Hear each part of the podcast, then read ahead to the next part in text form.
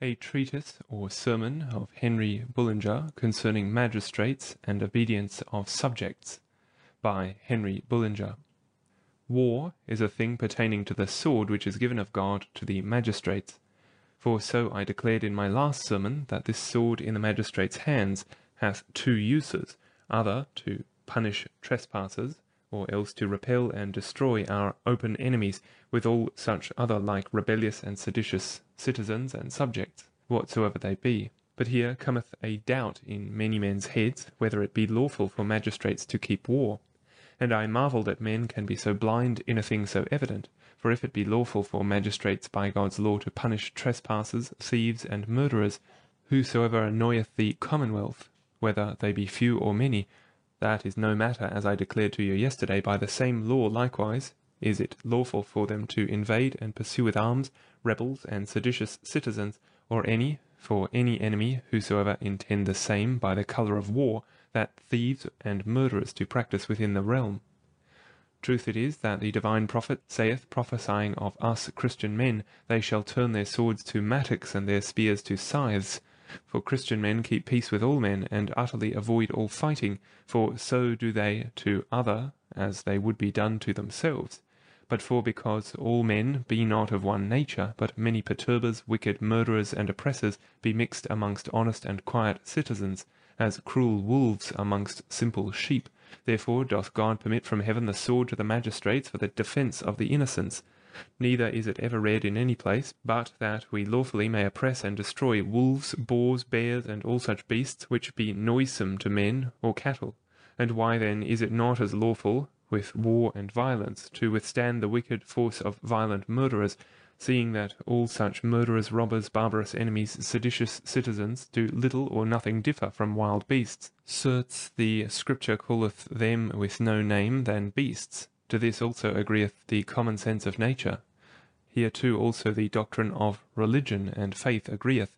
If it be possible, saith the apostle, so much as in you lieth, have peace with all men, revenging not yourselves. Note, so much as in you, he saith, and if it be possible, for or else it followeth after, that the magistrate beareth not a sword for naught, as who should say, for such manner of persons as do malign and disquiet honest and quiet men, which would fain live in rest and cannot. Here too also agree the examples of the most holiest men that ever were, which did war for the defence of their country and of innocence, as I declared to you out of Saint Paul to the Hebrews, when I showed you in the fifth commandment what duty every man oweth to his country. Here too will I annex certain places out of Saint Augustine, disputed against Faustus Manichaeus, fifty-one, twenty, one hundred, seventy-five. Neither yet, saith he, let a man abhor or marvel at the battles done by Moses, for in them also he followed God's commandment, not for any eagerness, but for obedience' sake.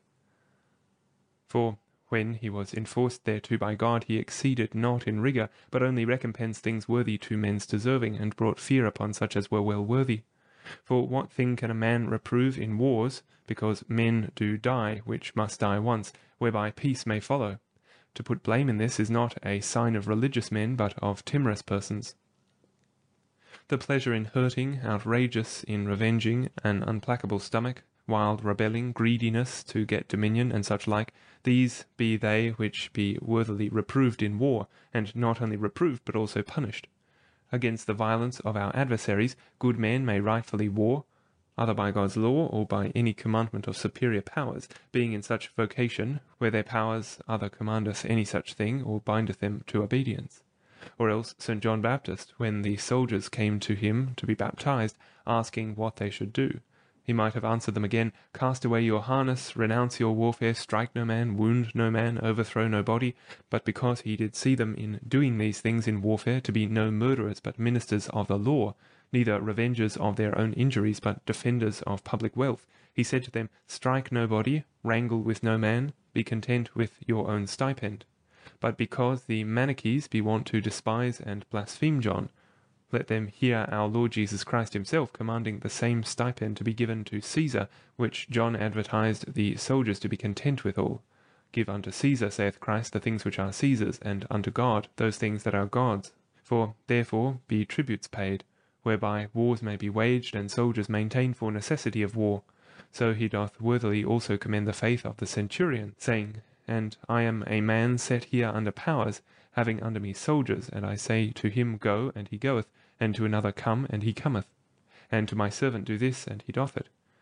We see he commendeth this faith, therefore, but he biddeth him not to forsake the wars. Hitherto also pertaineth the chapter following, seventy-five and seventy-six, et cetera. But here I am content to spare you, and not to overburden you with too prolix reciting of sentences. Thus much have I spoken hitherto, for that that it is lawful for magistrates to war. And upon this we gather that subjects likewise may lawfully and without reprehension go and fight in warfare when they be commanded by the magistrates so to do. But if it be so that the magistrates' causes do set upon to slay the innocents and unguilty persons, I have declared in my former sermons, in this case the magistrates' commandments are not to be obeyed. Therefore let the magistrates take heed, lest they abuse their authority. And although it be lawful for the magistrates to keep war for just and necessary causes, yet is war a most dangerous thing, and bringeth with it heaps of infinite troubles. And thus be such men punished diverse times, whom no gentle admonition can move, albeit many innocent persons, where such be punished among. Now many times it happeneth that soldiers forget themselves and break all good order, provoking the mighty anger of God upon their heads. What kind of mischief is in all the world, but it is used in war, or what kind of misery is there that is not here? First, by war springeth dearth and scarcity of all things. For the ways be stopped, the torn trodden down, towns set on fire, victual destroyed and wasted, all occupations and merchandise cease, both rich and poor decayeth. In war the most valiant soonest destroyed, the towards they retire and save themselves, whilst greater afterclaps do fall upon them. The most vile ruffians, most advanced, which abuse men more like beasts than other. All is full of mourning on every side. Widows bewail, fatherless children lament and be destitute, great riches provided for need to come, clean spoiled, whole cities set afire, virgins and unmarred maidens defiled, all shame, all honesty set aside, no reverence to age, all manner of right, all manner of right, all laws unregarded, all holy religion and studies clean underfoot. Vile vagabonds and desperate dravels rule all the toast, and therefore in Scripture war is called the scourge of God. This scourge doth God lightly infer upon incurable and obstinate despisers of his word. For this cause was the city of Jerusalem subverted with all the whole nation of the Jews, for as the Lord saith, they did not know the day of their visitation, but rather they did shed the blood of the Lord's apostles, so bringing upon their own heads all the blood shed from first Abel the just unto Zachariah. The Canaanites for murder, idolatry, incest, and for abominable lechery were utterly devastated. The Moabites, as Isaiah saith, perished for their cruelty, inclemency, and proud despisings of the poor. The Ninevites did infest other nations with unjust wars, wherefore they were served in like measure. Again, of other countries, as we read in the prophet Nahum, Micah in the sixth chapter declareth that God sendeth war to the unjust for their avarice and fraud using. In Jeremiah, arrogancy and pride. In Isaiah, riotousness, excess, and drunkenness are noted to be the causes of war.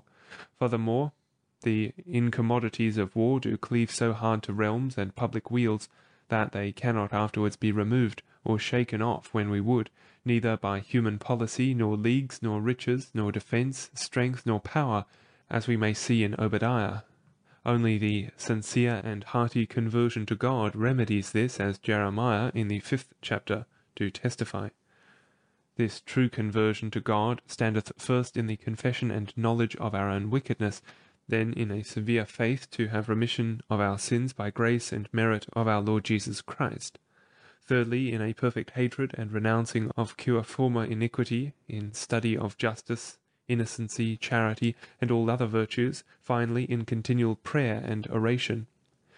Again, to some a man shall see war bringeth much profit, utility, and innumerable riches, with no damage or little at all. Such was the battle of the Israelites against the Canaanites, Joshua being their captain. I would not hear the commodities of war, should allure any from justice and equity, for so many times it happeneth that while magistrates think to have a just occasion to war against other and to punish offenders, God, of his privy justice, returneth the same occasion upon themselves in provoking them, whereby their sins may be punished of them whom they intend to persecute. Examples we have manifest in Scriptures. The eleven tribes of Israel proclaimed most just war against the Benjaminites, thinking to revenge the wicked fact committed by certain lewd losels, with which losels the whole tribe took part, communicating with their ungraciousness. Yet were they put to the worst and foiled of the wicked sort. The Israelites went about to expel the violence of the idolatrous Philistines under Eli their priest, yet were they overthrown in battle, and the ark of God carried away into the cities of idolaters. So the good King Josiah was slain of the Chaldeans, because the intent of God was to scourge the people with such evils, which he would not the good king to behold nothing so deserving. Whereupon this note is to be learnt, that the verity of religion goeth not by the victory of any nations, or by overthrow, as though the religion were the better, whose part had the upper hand, and the worst religion, whose part had the worst. For religion always must be sequestered from the person and respect of men, which for diverse causes be diversely visited of the Lord. All these things admonish us. The magistrates had need of much and great fear of God, in taking up or in laying down their wars, lest perchance in flying the smoke they fall into the fire, or while they study to eschew one harm by eschewing thereof, do purchase to themselves many more and greater. Wherefore it is requisite that princes first before all things do thoroughly consider the causes of their wars.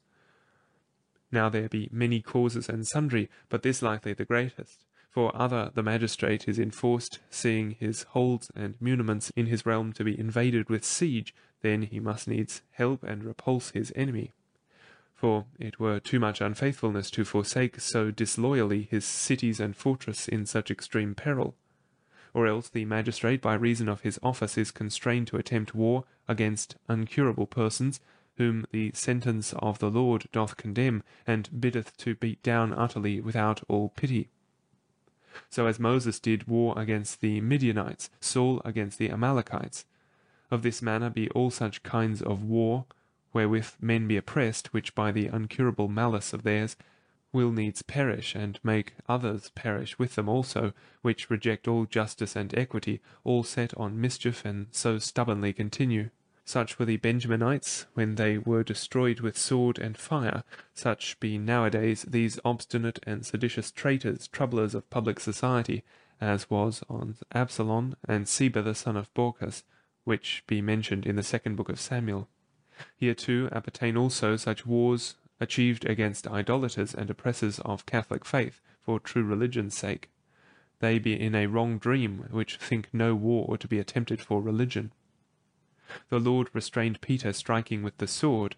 Truth I grant he restrained him as an apostle. He forbade not the magistrate the oversight of religion, but that he might defend the verity of our faith. If the magistrates may lawfully defend viler things, as liberty, goods, bodily honesty, and life, et cetera, how much more may he defend greater things, yea, which be the greatest things of all?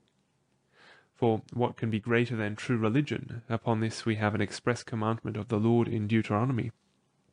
For the Lord commandeth the city, under what magistrate soever he be, which defileth from God and his worship, to let upon with war, and utterly to be subverted, if it be stubborn.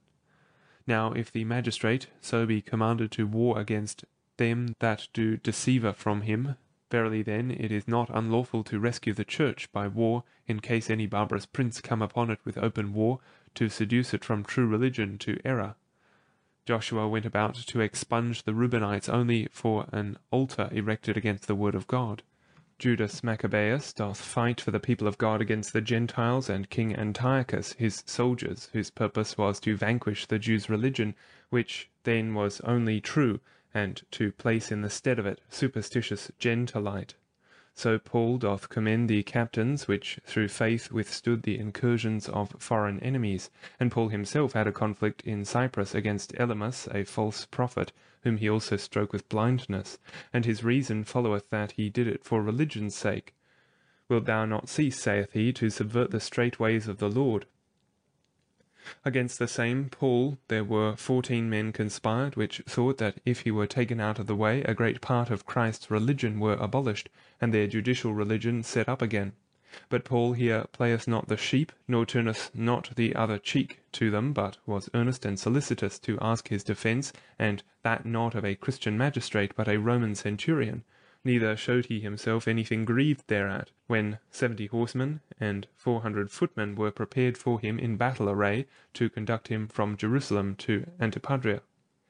Thus was Paul the elect vessel preserved by an armed garrison of Roman soldiers.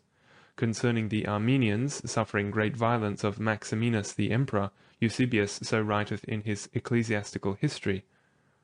Here there is a lacuna in the text. The Armenians, saith he, Here there is a lacuna in the text. A people kind and friendly to the people of Rome, what time they should be constrained of Maximinus the emperor to change the state of Christian religion, to the which they were all given to, into worshipping of idols, and to venerate devils for God, being his. Here there is a lacuna in the text. Before waxed his great enemies, and of their own accord took upon them with open might of war to withstand his wicked constrainment, and so kept him hard. This saith Eusebius, therefore the magistrates may lawfully defend their subjects and true religion against idolaters.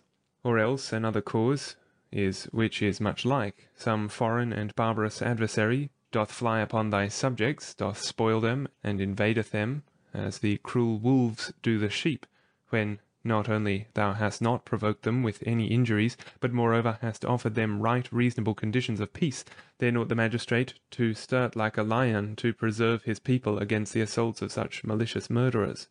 Example we have of Moses fighting against the kings of the Amorites, Aradius, Sihon, and Og. Example we have of King Jehoshaphat fighting against the Ammonites and inhabitants of Mount Seir.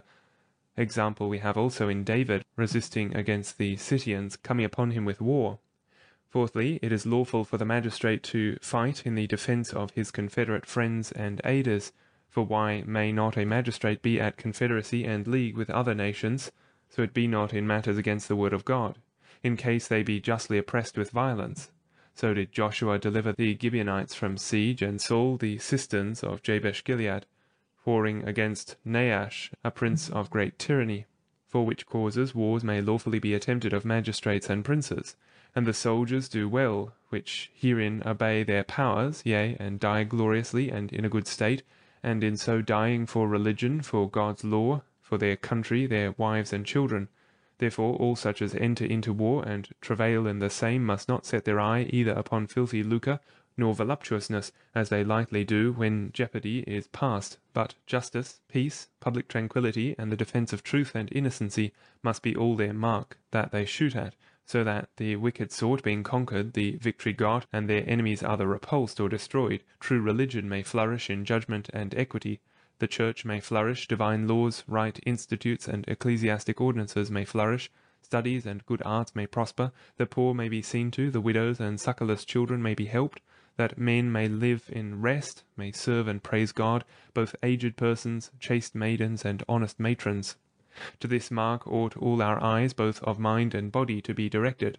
These things had our valiant forefathers in their sight whensoever they made any war against the wicked for their ecclesiastic and public right, as Abraham, Moses, Joshua, David, and other noble captains, also our progenitors before us, to whom, and to all such other valiant soldiers, perpetual fame and laud ought to be given in the congregation of saints.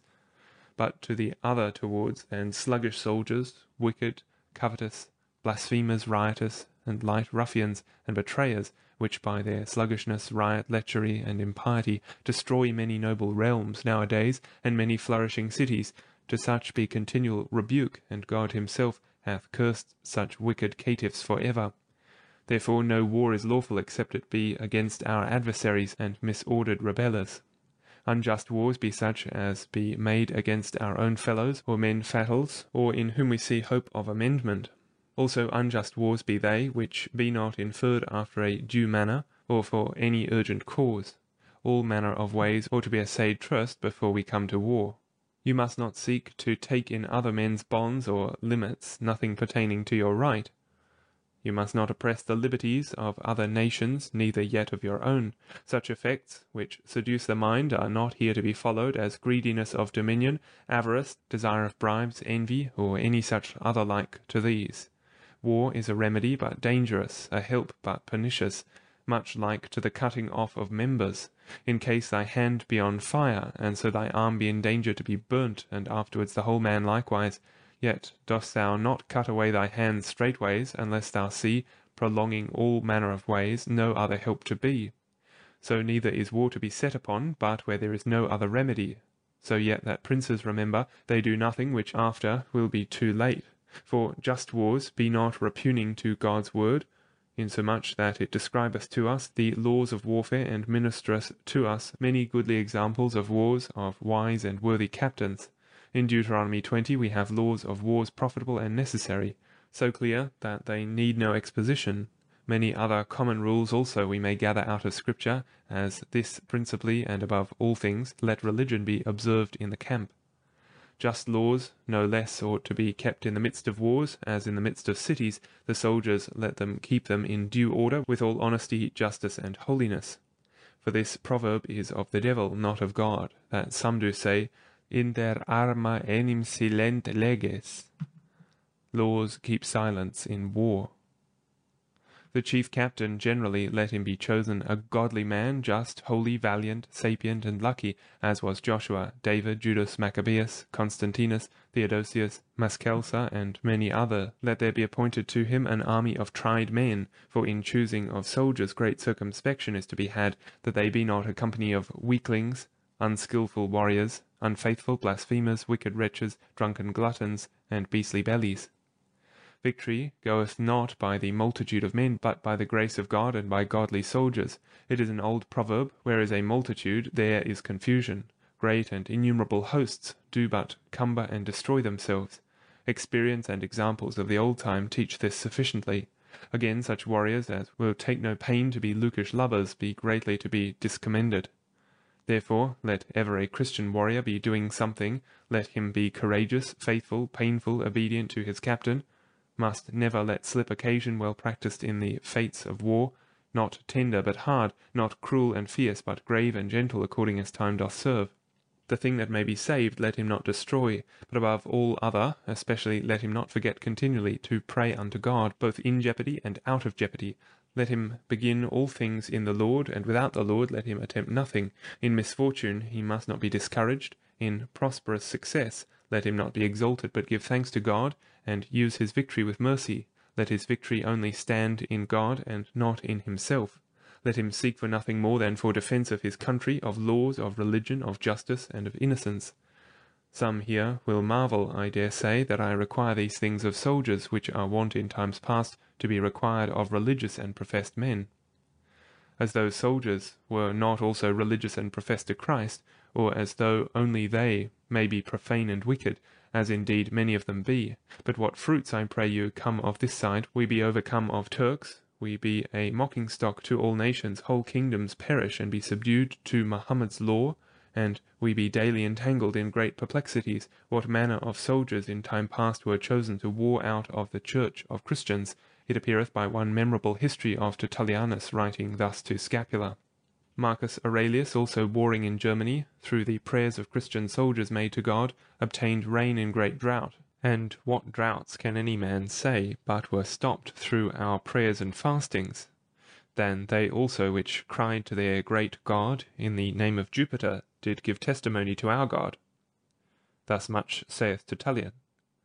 The same history doth Eusebius also more largely express in his Ecclesiastic, book five, chapter five, saying, It chanced, saith he, Marcus Aurelius, the brother of Antonius the emperor, had war with the Germans, and Sermitans, the story witness, that his host was in great danger for drought and dryness, and as he was consulting and seeking what to be done, he found certain Christian soldiers in the camp, which, when they kneeled down, as our fashion is, and prayed to God, suddenly against all expectation rain poured down, their thirst was quenched, their enemies driven away with lightning and fire. This same story is also written in the monuments of the Gentiles, but that it came by the prayers of Christians they make no mention thereof, as which give little credence to all other miracles of Christian men, Tertullian so doth write it plainly to come by them.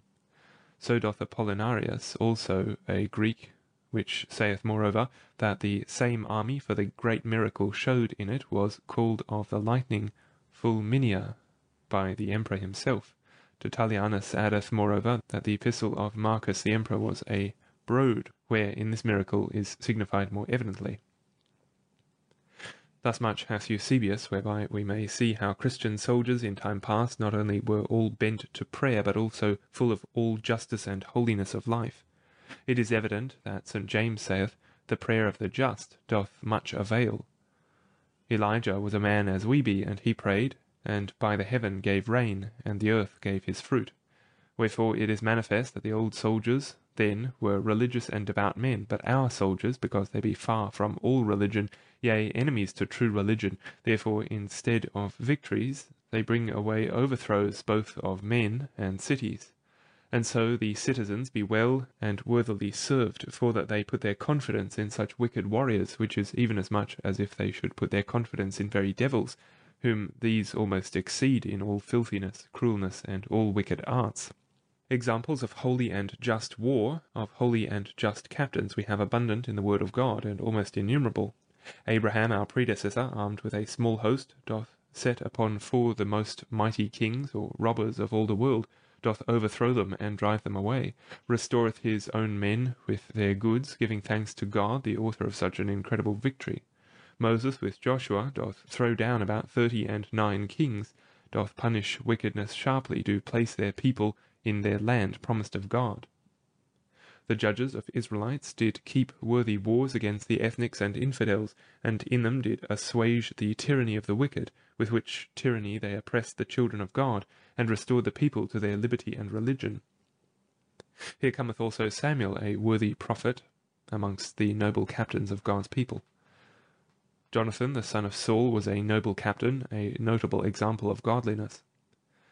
Who was ever a more excellent captain than David? He conquered the Philistines, the Ammonites, and the Syrians, and a great part of the east with his wars, both revenging injuries, restoring again liberty, and putting away innumerable evils from the people of God. And yet he that did all this is called a man after God's own heart, yea, and the father of our Lord Jesus Christ after the flesh. In the posterity of David ye shall find notable warriors and singular captains: Abias, Asas, Jehoshaphat, Amaziah, Josiah, Hezekiah, and many others. Judas Maccabeus, amongst all other, is not the unworthiest, which stood so valiantly for the laws of God, for God's religion, and for the people's right, and at length was slain in Asia for the religion and the people of God. It needeth not to add hereto the examples of Constantinus, Gratianus, Theodosius, and other puissant princes. Of these and such other, Saint Augustine in his book De Civitate Dei, Book five, hath written abundantly, and Orosius likewise in his history, fifty-one seven, from the twenty-eighth chapter unto the end. This I think sufficient for good magistrates. Thus far I have entreated of war, how magistrates ought to use themselves, and concerning the use of the sword, whereof also I have spoken somewhat in my sermon upon the fifth commandment. These things being thus concluded, now we will discuss whether it be lawful for Christians to bear office or not, and especially for the occasion of certain furious Anabaptists and new devisers of new-found commonwealths, which all egg against us that it is not lawful for Christians to be magistrates, because Christians do not contend in the market, neither do kill any man, neither seek any their goods taken away, neither revenge their annuities. And although these places of theirs be answered unto sufficiently, yet I bring here succinctly certain arguments whereby a politic and Christian man against the furious dreams of the Anabaptists may understand, if he be called to office, that he may and ought to serve God well in keeping and well using his office. For whereas they feign no manner of defence to be lawful by the gospel, they be far deceived, for the verity saith otherwise. For what things soever be ordained of God to the health and safety of man, they be so seeming to a Christian man using them well and applying himself thereafter, that if he refuse them he is no true Christian. For the greatest charge of a Christian is to set forward with all industry the safeguard and wealth of men.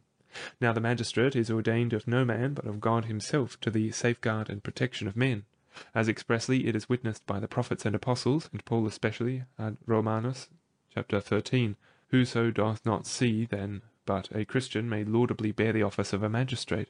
Furthermore, no man will deny, I think that belongeth to every Christian man, to declare his faith not only with words, but with the works of justice and mercy, to see for the public peace and tranquillity, to follow justice and equity, to defend widows, the fatherless, and expressed. Neither ought he to neglect occasion, place, or any such means, whereby he may exercise such benefits upon his brethren. Therefore it is not unknown that a Christian may be a magistrate, for the office of a magistrate is to execute judgment and justice, and to maintain public peace. For it is out of doubt and proved before that Moses, Samuel, Joshua, and David, and other more, are not to be excluded from the name of Christians, that seeing they were magistrates, why may not Christian men as well nowadays bear office? In the New Testament many noble men be commended, which were in rule and authority. Neither yet did they renounce their office because of religion. Of Joseph of Arimathea, thus we read in Luke, Behold, there was a man called Joseph, a centurion, Saint Mark saith a senator, a good man and just, and he consented not to their counsel and doings, born in Arimathea, a city of the Jews, which also did look for the kingdom of God. Note here what a great commendation is given him. Joseph is a centurion, or a senator, and that an honest senator. He did sit in the council house and amongst these judges which condemned Christ, but because he consented not with them, he is excused, guiltless from the blood. The same also is notified to be a good man and just, in the number of them which looked for the kingdom of God, that is, in the number of Christians, and for all this was he yet a centurion, or a senator, and dwelled in the city of Jerusalem. A Christian, therefore, lawfully may bear office. Here, too, may be brought examples of the Queen's Chamberlain of Ethiopia, Actum eight, of Cornelius the centurion, Actum ten, of Erastus the warden or steward of the city of Corinth, Romans sixteen, two Timothy four. But I would the Anabaptists would prove that with Scripture, which they object, that these being converted after did lay down their robe and sword. For we have proved it before by Saint Augustine's word upon the answer of John Baptist to the soldiers, which was also a Christian preacher, that after they were baptized, yet notwithstanding were not deposed from their office, neither had any such commandment of John to forsake their warfare. And other objection they have, because the Lord did withdraw himself, what time the people intended to make him king, which thing he would not have done, but to give example to all Christians of humility, and to command in a manner never to suffer any public administration to be put upon them. To this they add the sayings of the gospel, My kingdom is not of this world. Item, the kings of the earth reign over them, but you do not so. Truth it is, the Lord avoided the people, but how following the way that was not right? Neither intending to do the will of God, but blinded with carnal effects, and seeking such things as were pertaining to belly cheer. For because he fed them wonderfully, therefore they thought him a meet king for their purpose, which could feed his subjects with much fare and no cost. Besides this, our Lord came not to bear rule in earth after the fashion of this world, as the Jews imagined, thinking that Messiah should come like Solomon, here to reign, and as Pilate feared. Therefore said the Lord, Well, my kingdom is not of this world. For he ascended up to heaven, sitteth on the right hand of the Father, having all kings subjected to him, and all the world, in the which now he reigneth by his word and Spirit, which also he shall come to judge at the last day.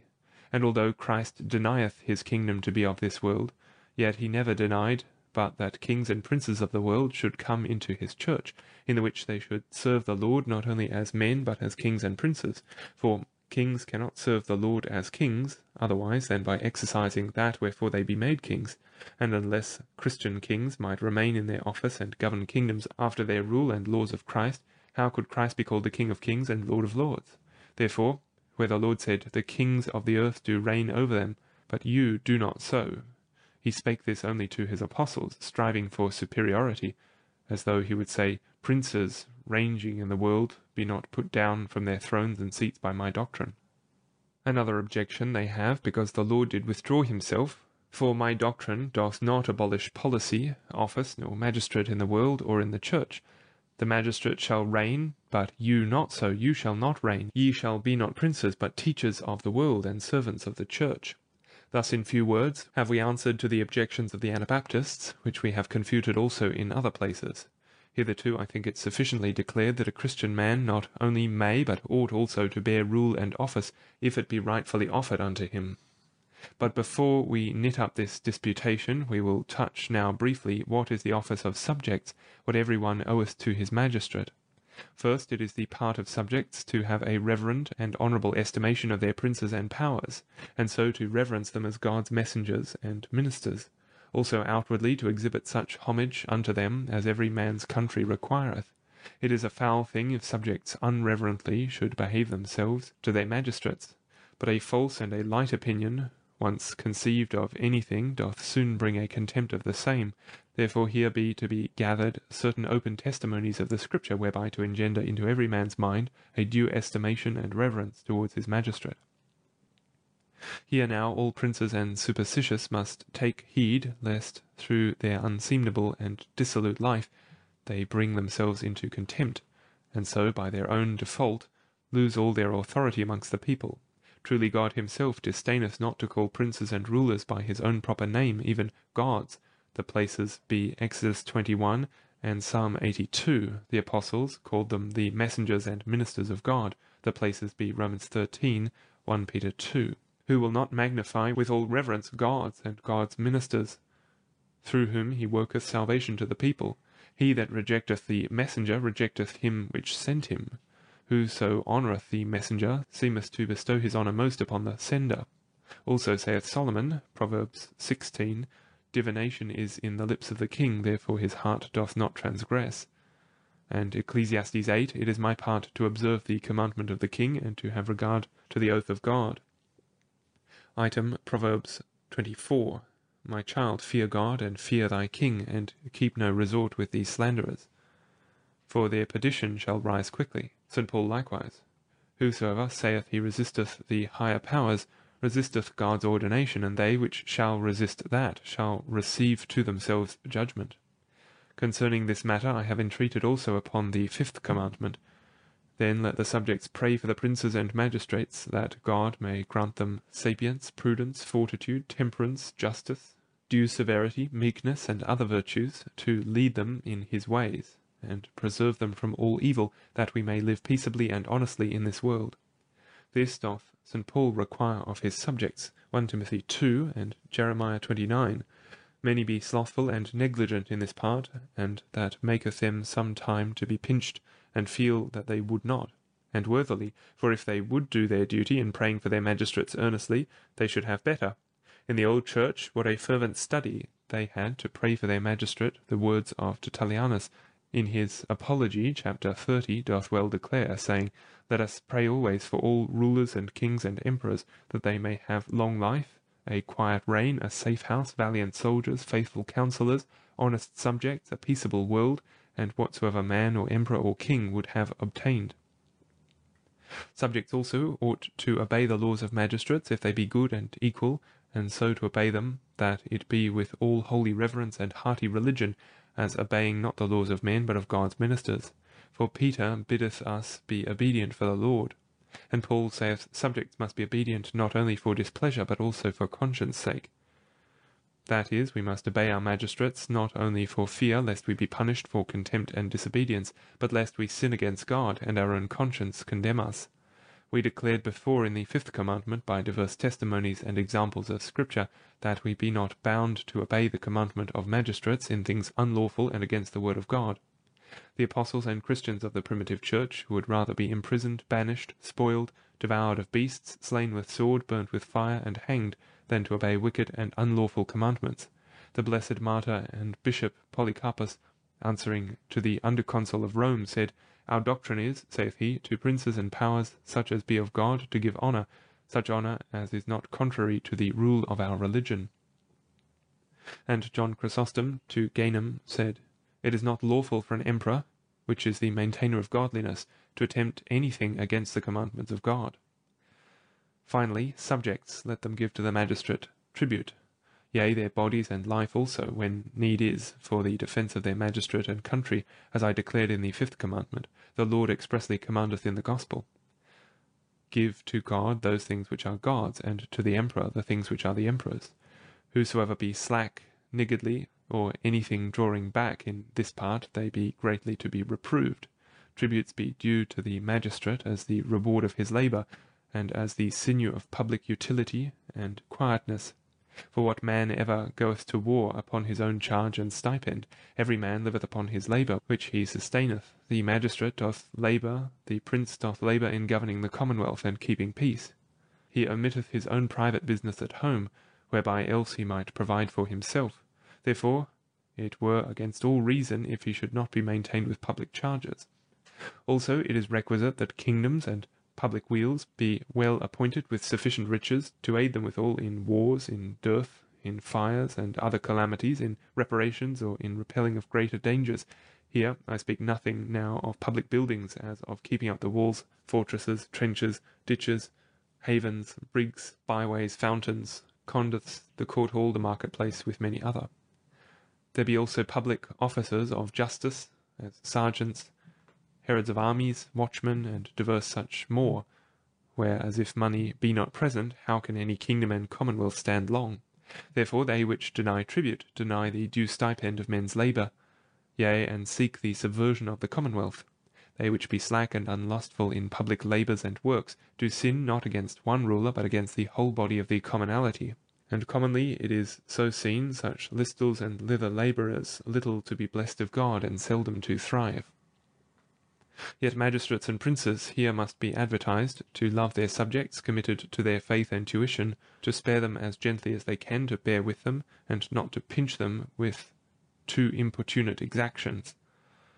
This may be done if they will be temperate, and abstain from all superfluous excess and pride. Let a good prince thus consider himself, how unequal it is for his court to overflow all, with all excess and superfluity, and all his other cities and subjects to be pinched by the belly at home. Let rulers of realms remember, tributes, taxes, and customs to be public and not private goods. God hateth pollers and extortioners, God abhorreth unmeasurable exactions, taxes, or tolls. God doth execrate tyrannies, still piling the people. He doth bless gentle and moderate princes. The just concord of subjects availeth more in peace and out of peace than money unjust, and stronger is the realm with less abundance, and more concord betwixt the superiors and inferiors, than with infinite treasures where magistrates and subjects do not agree. This is no lie, common experience testifieth the same. Thus much, good audience, have I entreated concerning magistrates, upon the occasion of the sixth commandment, Thou shalt not kill, declaring as briefly as I could under your charitable audience, why magistrates be ordained of God, what is their duty to their subjects, what is the duty of subjects to them. Now let us prostrate our supplication to God, that of his clemency he will so grant both to the magistrates and to the subjects, that they may both walk worthy to their vocation. God grant. Amen. If you enjoyed this recording, please support our channel by subscribing, liking, and sharing our content. We would also be happy to receive any comments or feedback below.